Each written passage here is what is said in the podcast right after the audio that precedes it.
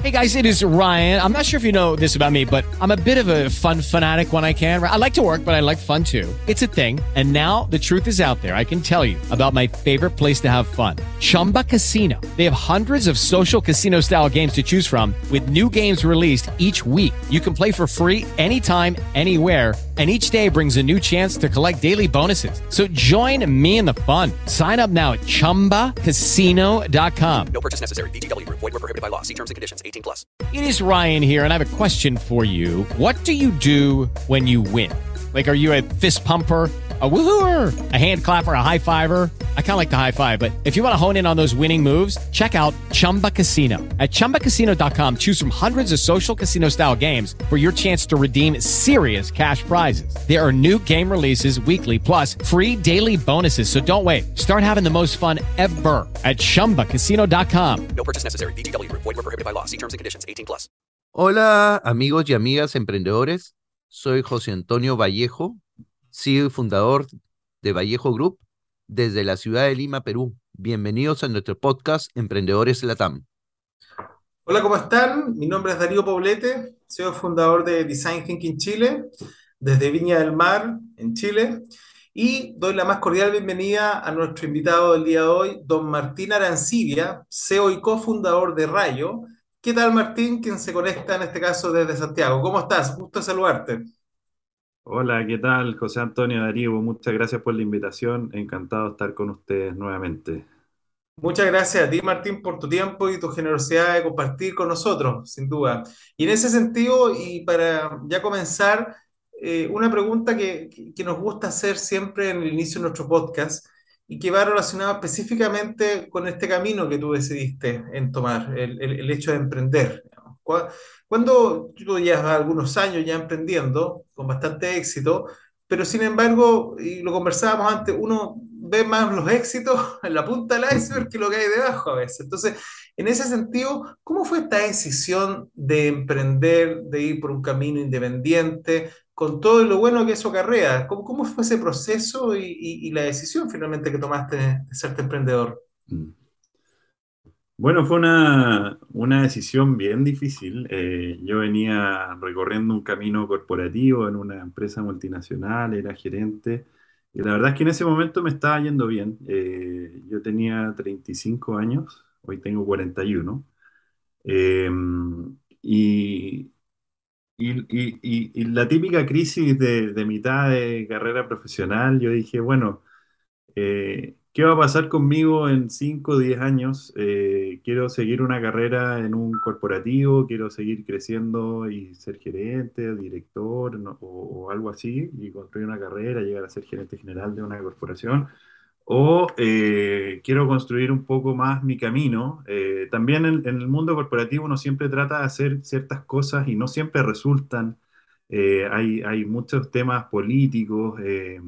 y, distintas áreas con las, de, de las cuales uno depende para lograr hacer ciertas cosas que uno quiere hacer. A mí me, siempre me apasionó lo que hacía, pero sentía que tenía que dar el paso hacia, hacia mis propios sueños, hacia mis propios eh, oportunidades. Y, y la verdad es que eh, mi decisión fue bien compleja porque yo estaba en la mitad de un MBA, estaba eh, a, a mitad de camino. eh, Está, eh, recién había, tenía un- una hija pequeña, eh, no tenían planes el segundo, que después llegó durante el emprendimiento, y, y la verdad es que eh, un salto más o menos al vacío, eh, sin, sin un empre- emprendimiento en mente, yo dije, tengo que salir eh, y tengo que buscar mi, mi ruta. Eh, entonces... Eh, es un camino un poco atípico porque no tenía un, un plan bien claro. eh, y, y justo en ese, en ese verano en que salí, tenía un viaje a San Francisco, que era como también era como mi cambio de switch. Eh, me fui con, eh, eh, yo estaba haciendo un MBA, pero el magíster de innovación de la universidad ofrecía algunos cupos para viajar a San Francisco con ellos.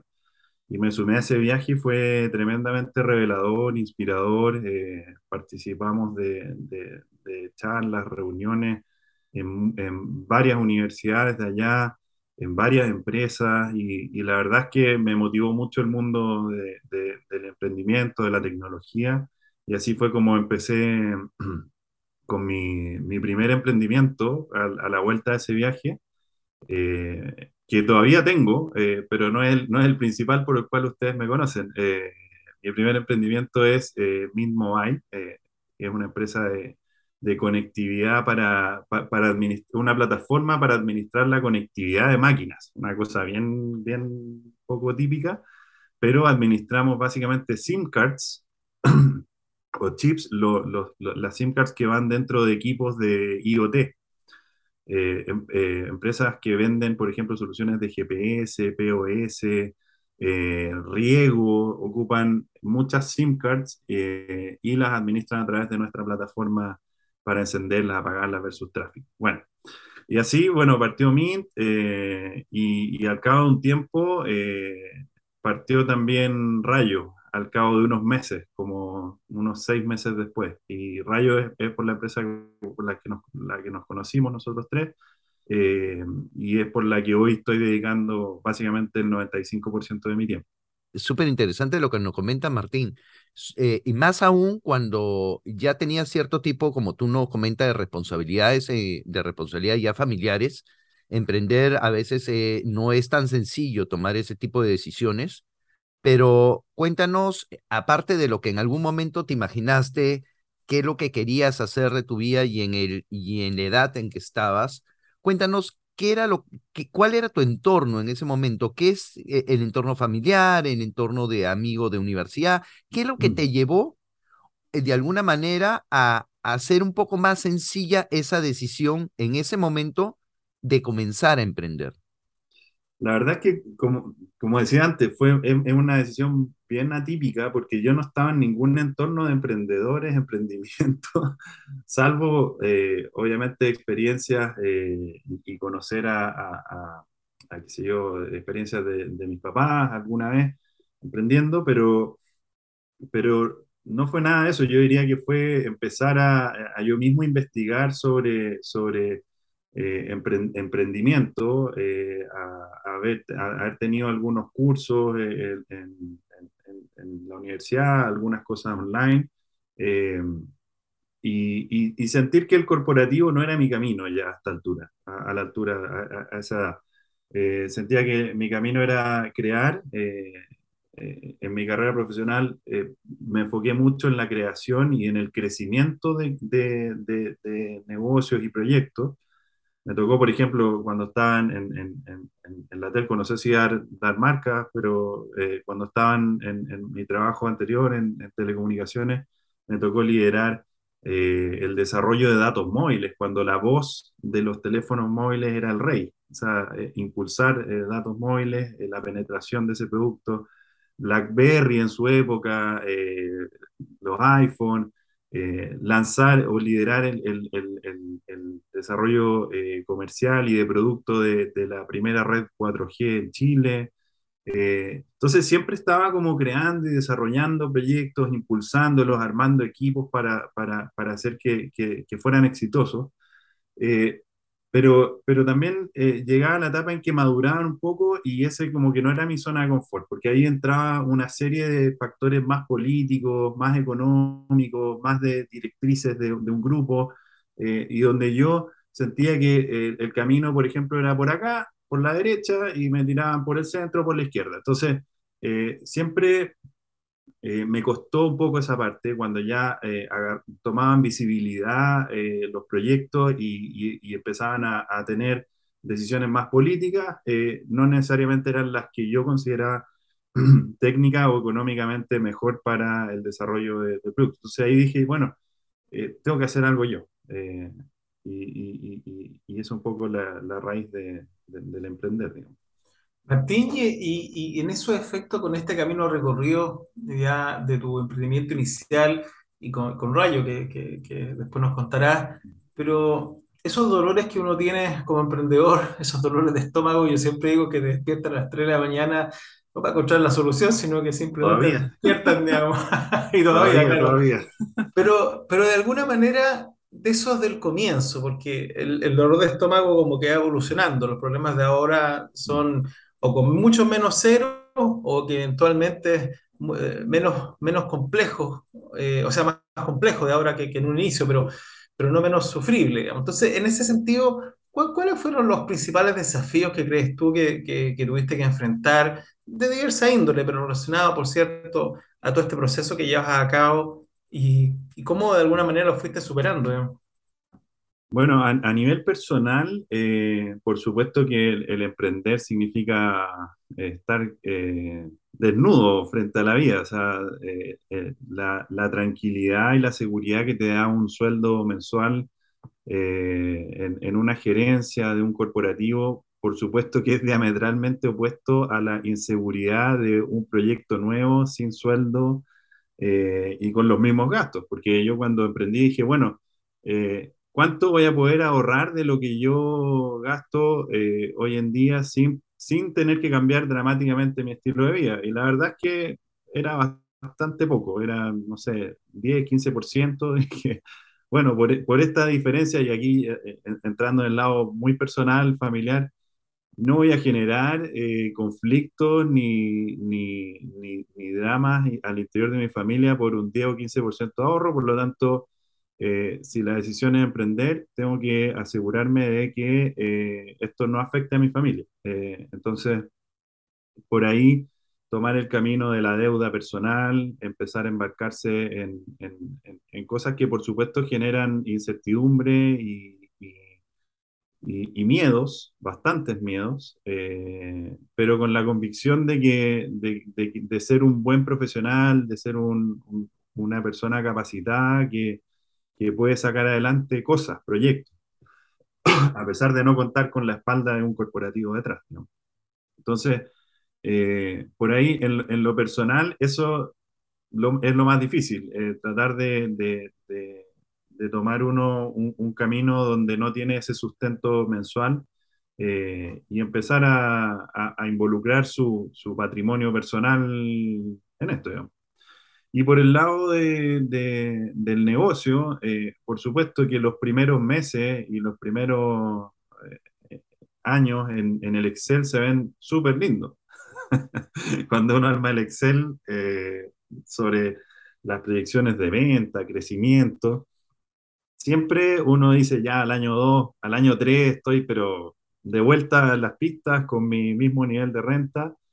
Y eso lamentablemente eh, con la mayoría de los emprendedores con los que he conversado y mi caso personal no fue así. Eh, yo realmente, yo estoy como en el sexto año de emprendimiento eh, y hasta el cuarto yo no estaba ni cerca de, de los niveles de ingreso que tenía antes. Entonces, ahí viene toda una serie de cosas eh, personales de vuelta, de cómo, cómo uno va incluso repactando sus deudas y todo eso, pero a, a nivel de negocio también es cómo uno va eh, convenciendo y subiendo a gente a estos proyectos.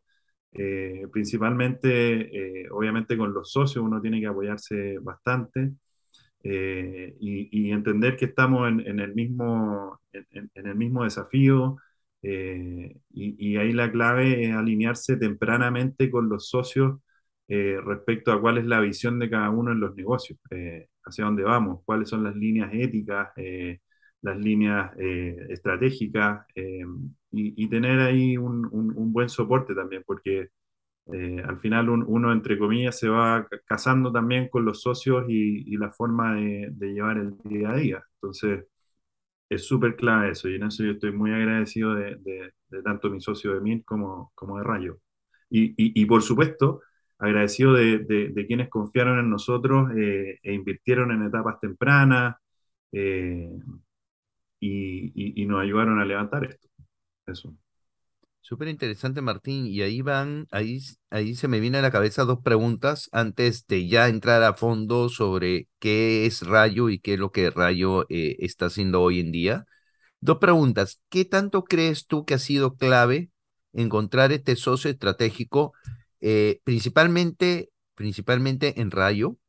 Y luego, posteriormente, ¿qué es lo que crees tú que, que sería los momentos más difíciles y más complicados que te ha llevado este mundo del emprendedor? Quizá lo pueda nombrar en uno o dos, justo lo más, los principales. Y adicionalmente que se me acaba de ocurrir una pregunta, una pregunta más. Eh, ¿qué, qué te llevó a este maravilloso mundo de la logística? Porque viendo un poco tu expertise en otros campos y en, y en otras áreas, como que no, no, no llegaba a ver el mundo logístico en ti. Buenísimo. Eh, parto por, parto por la, la- segunda, que es ¿qué, qué me llevó a la logística? Eh, e- efectivamente, yo vengo de un rubro que es telecomunicaciones, que no tiene absolutamente nada que ver con, con logística. Eh, pero siempre me gustó el modelo de negocio que, que se había generado eh, en la economía, en la gig economy, eh, la economía uberizada y, tenía esta idea de un Uber de camiones. Ahí en 2016 estamos hablando, no, no existían muchas plataformas que hacían eso.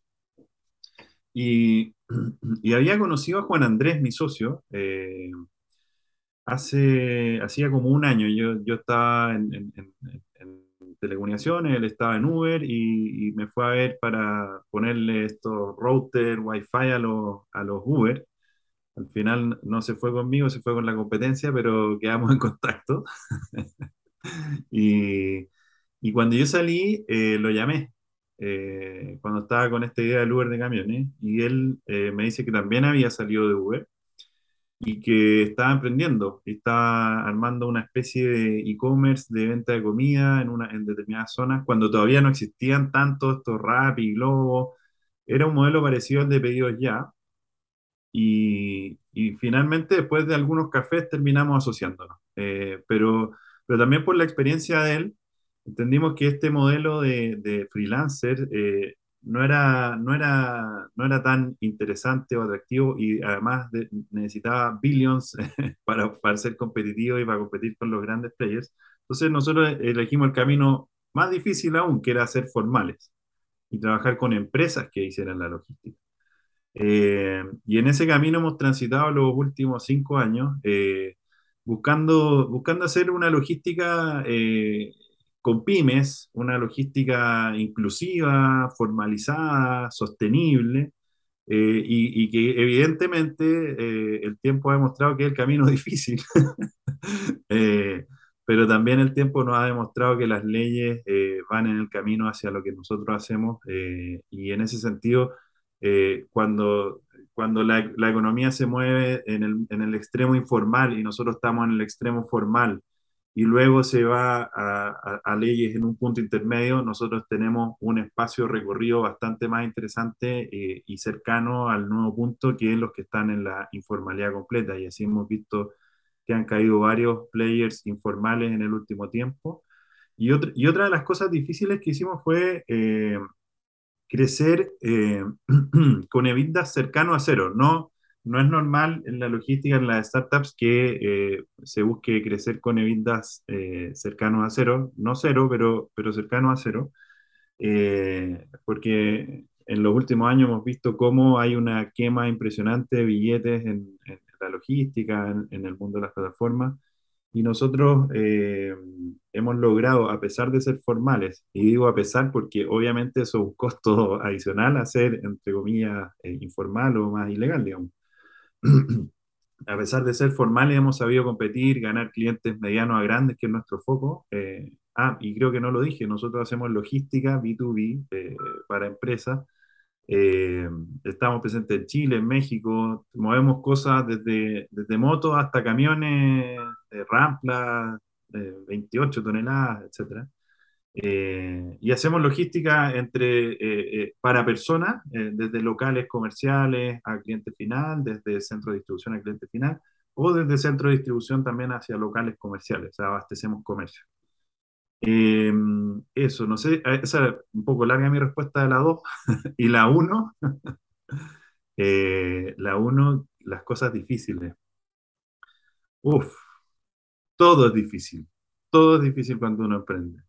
De partida uno no sabe, eh, no tiene know-how sobre todas las áreas de una empresa. Uno, uno tiende a venir de, una, un cierto grado de especialización, o más comercial, o más producto, o más eh, contable o financiero. En mi caso, eh, yo venía de áreas de producto, eh, comercial, marketing, eh, mi socio venía de marketing, eh, operación y tecnología, entonces por ahí hicimos un, un, un, un fit bastante interesante, pero la verdad es que es muy, muy difícil eh, articular un negocio de cero con todos los temas legales, uff, que sufrimos con los temas legales, cuántas visitas a notaría, cuántas eh, revisitas porque lo hacíamos mal, eh, siempre supuesto para pagar abogados y, y todo es costo, costo, costo, y tú todavía no ves los ingresos, eh, y luego cuando ves los ingresos aparecen otros costos, aparecen eh, muchas más cosas que hay que ir pagando, qué sé yo, los contadores, que el contador, que el abogado, que el, eh, qué sé yo, ah, eh, muchas cosas. Eh, y luego buscar modelos de negocios que, que hagan algo, que hagan algo rentable o sustentable. Entonces, clientes, clientes que, que, te ayudan a crecer y clientes que a veces te hacen decrecer o te complican bastante la vida. Entonces, hay de todo. Eh, y sobre todo el, el- el- dolor permanente de- del emprender y, del crecer es la caja, el capital de trabajo. O sea, nosotros estuvimos 10 15 veces a punto de quebrar fácil, fácil. Entonces, eh, el, el dolor de estómago que es eso, el dolor mental, el, eh, la posible afectación de la salud de cada uno también el, tener equipos a cargo que, dependen de ti, cuando la empresa cada vez se va haciendo más grande y hay cada vez más personas, más familias detrás, y la responsabilidad que significa a veces tener eh, eh, que sacar eh, gente, porque a, veces te puede hacer más daño tenerlos adentro que afuera y, a la vez estás cuidando a todo el resto, entonces a veces esas decisiones son difíciles y muchas veces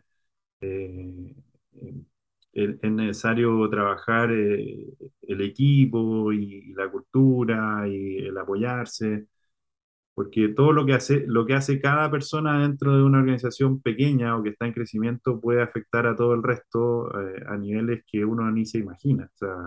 Eh, la experiencia en eso, en ese sentido, es muy, muy, muy enriquecedora como emprendedor. Martín, ¿y cuáles ven los desafíos a futuro para Rayo en, en- en el términos de la propuesta de valor que ustedes tienen? O sobre todo que estos años te pilló tremendamente difícil, porque no solamente tuviste estallido social en Chile y pandemia que hubo acá, ¿eh? sino que este cambio del consumidor, de alguna manera que es totalmente distinto al que teníamos hasta, yo diría, octubre del 2019, ¿ah? Si me aventuro un poco más inclusive. Entonces, ¿cómo, cómo serían estos desafíos que estás viendo a futuro para Rayo y de lo que se pueda contar? ¿Qué, qué están haciendo ahora para, para poder subirse a este, a este carro que, que- que presenta un cambio de paradigma no menor, digamos? Mira, el estallido para nosotros, o sea, hay var- varios agridulces en, en los últimos tres años. El estallido social fue algo bien dañino para nosotros. eh, no se podía andar bien en las calles, nosotros andábamos repartiendo, entonces era muy complejo, muy complejo, eh, muy inseguro. Y, y- y por el estallido también eh, tuvimos hartos problemas operacionales, perdimos un cliente bien importante para nosotros eh, que nos desestabilizó bastante, pero esa desestabilización también uno, uno cuando emprende toma esas, esos, esos problemas grandes eh, como mega oportunidades para reestructurar un poco la empresa, re- reestructurar los desafíos, los segmentos, la- los mercados incluso, y, y- y pudimos rearticularnos después de, de- de ese estallido en octubre, noviembre, diciembre. eh, pasamos un verano bien duro. eh, además que el, el- el- el- el- el delivery decae mucho en enero y febrero. Entonces tuvimos mucha reducción de gente, mucho replanteamiento de estructura del equipo, eh, de la tecnología también aprovechamos de, de- de prepararnos para un marzo, que en general los marzos son buenos. Y bueno, y vino un marzo único. Vino un marzo de pandemia, que obviamente era la oportunidad más grande para, las empresas de delivery. Nosotros ya teníamos un tiempo presente en el mercado y eso significó un impulso gigantesco para nosotros. Eh, y, y fue el 2000, el 2020 fue multiplicar por tres, cuatro veces lo que hacíamos el año anterior.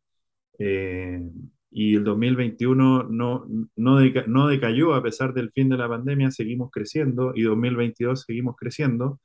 Eh, eh, lo que sí, por supuesto, ha salido una cantidad de competencia brutal, brutal, o sea, ya no estamos eh, tan solos quizás como estábamos al principio, eh, pero hemos sabido ir surfeando en, en los distintos momentos, distintas eh, dificultades y hemos, eh, hemos tenido clientes bastante fieles a nosotros a pesar de la competencia eh, hemos trabajado una relación de, de mediano a largo plazo, eh, es parte del estilo y el, el espíritu que tenemos eh, como empresa, eh, y estamos cercanos en general con ellos, eh, y eso creo que ha, ha- ha traído frutos y hemos podido seguir creciendo, eh, trayendo más clientes. Estamos en Chile, estamos en México. Eh, y en México hay un potencial gigantesco de crecimiento, a pesar de que también hay mucha competencia, eh, siguen habiendo muchas oportunidades. Y en este sentido, ya terminando, porque el tiempo es bastante eh, limitante en nuestros podcasts, pues sobre todo por lo interesante de la conversación. No, está bien, sí, muy interesante, pero, pero hay mucha gente, Martín, que, que nos, nos escucha que está pensando en emprender o, o ya ha emprendido, está en estos años iniciales difíciles, eh, eh, en este Valle de la Muerte, que a veces uno llama desde el punto de vista de la teoría, y, y, y eventualmente está diciendo, bueno, vuelvo a trabajar, dejo mi emprendimiento. Ah, siempre hablamos con, con, con José Antonio y somos parte de esa generación, los mayores de 50. Tú todavía te falta, no mucho, pero te falta.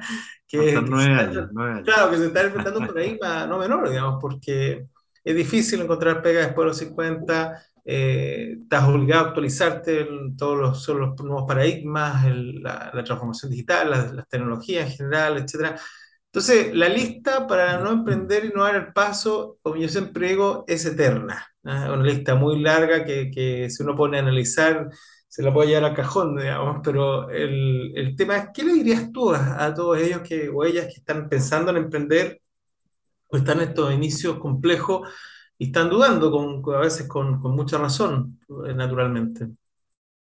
Eh, yo creo que, yo creo que está bien dudar, está bien eh, tener miedo, porque a veces, porque el, miedo en el fondo te hace plantearte eh, cosas, te hace ponerte en situaciones, te hace ponerte creativo también. Y- y- y si, si puedo dar un consejo es, es por supuesto que, eh, que analizar todo lo que van a hacer, conversarlo con la mayor cantidad de gente posible, pedir feedback, eso de que la idea, la idea me la pueden robar, eso ya está en el pasado, hay que, hay que compartirla con la mayor cantidad de gente posible, eh, que te pueda aportar valor para redondear esa idea, redondear un modelo de negocio. salir, salir un poco, un, poco de, de- la cabeza, porque muchas veces tendemos a estar desarrollando y desarrollando la en la cabeza, pero no compartirla con nadie. O sea, compartir lo más posible con, con la mayor cantidad de gente que te pueda ayudar, que te pueda dar un contacto de un potencial cliente, que te pueda dar un contacto de, qué sé yo, de acceso a financiamiento. eh, eh, tratar de financiarse lo más temprano posible, tomar una decisión también, qué modelo de negocio voy a, voy a, impulsar en el sentido de, de- de la necesidad de capital. Hay emprendimientos que parten sin ni uno y siguen sin ni uno y nunca, nunca necesitan inversión porque son súper rentables y logran reinvertirse en sus propios negocios y crecer muy bien y ser gigantescos. Hay otros que toman la decisión de partir con inversión porque quieren crecer a tasas exponenciales eh, y, luego ir encontrando más eh, modelos de negocio más atractivos. Eh, hay de todo, hay de todo, pero por sobre todo las conversaciones te abren ese mundo de posibilidades, eh, contactar a emprendedores. En general yo veo una muy buena disposición de todos los emprendedores para apoyarse porque yo creo que todos hemos pasado y sabemos lo difícil que es. Entonces a mí cada vez que alguien me escribe y dice, oye, tomémonos un café, yo voy, yo voy porque sé lo difícil. Yo muchas veces no me tomé café al principio, entonces uno, uno paga las consecuencias de de, de- o sea, no me tomé, no, no, no fui patudo o, o- o- o- o- aventurado de, de- de contactar emprendedores que ya hayan pasado por el camino. Entonces, eh, contacten, contacten a todos los que puedan, que les puedan dar información, ayuda, consejos, contactos. Eh, y, y- y- y- y si creen firmemente en lo que ustedes están eh, soñando o planificando, tampoco se queden con el primer feedback. En general, yo no he escuchado feedback negativo sobre las ideas, sobre todo los emprendedores. No, no, no, no te, no te destruyen las ideas. Te van a decir, mira, interesante, pero dale una vuelta por tal cosa, por- pero nadie te va a decir, oye, tu idea es mala. Eh, yo no, al menos yo no he visto eso, eh, porque sabemos que eh, muchas ideas eh, te pueden sorprender en el camino, se pueden transformar, redondear y ser eh, golazos. Entonces, eh, el llamado, el llamado a todos lo- quienes eh, han tenido en, en- en cierto sentido eh, experiencia que puedan compartir con los emprendedores, que cuando les toquen la puerta, les pidan un café también, eh, aporten ese, ese cafecito que puede cambiarle la vida a un emprendedor. Super Martín, muchas gracias por, por esta interesante conversación. Si alguien te quiere contactar en esa misma línea, ¿dónde te puede ubicar o cómo puede contactar a Rayo? Eh, mi- mis datos son bastante públicos, creo que están en la web eh, eh, www.rayoapp.com. Si no están, igual lo voy acá, martin.rayoapp.com. Eh, ahí me pueden escribir y bueno, está mi LinkedIn también, me pueden buscar eh, y, conversamos lo que necesiten. Perfecto. Martín Arancibia de en LinkedIn, CEO y cofundador de, de Rayo. Muchas gracias, Martín, por, tu tiempo, por la interesante conversación. Y a nuestros amigos y amigas que nos escuchan todas las semanas, agradecerles su tiempo y el hecho de seguirnos e invitarlos a que nos escriban a emprendedoreslatam2021@gmail.com. Estaremos encantados junto a José Antonio de poder eh, conversar con ustedes o bien también incluirlo en este podcast. Muchas gracias, Martín, nuevamente y un abrazo, José Antonio, a la distancia. Que esté muy bien. Gracias a ustedes, un abrazo y, y, bueno, saludo a todos los auditores. O'Reilly Auto Parts puede ayudarte a encontrar un taller mecánico cerca de ti. Para más información, llama a tu tienda O'Reilly Auto Parts o visita oreillyauto.com. oh, oh.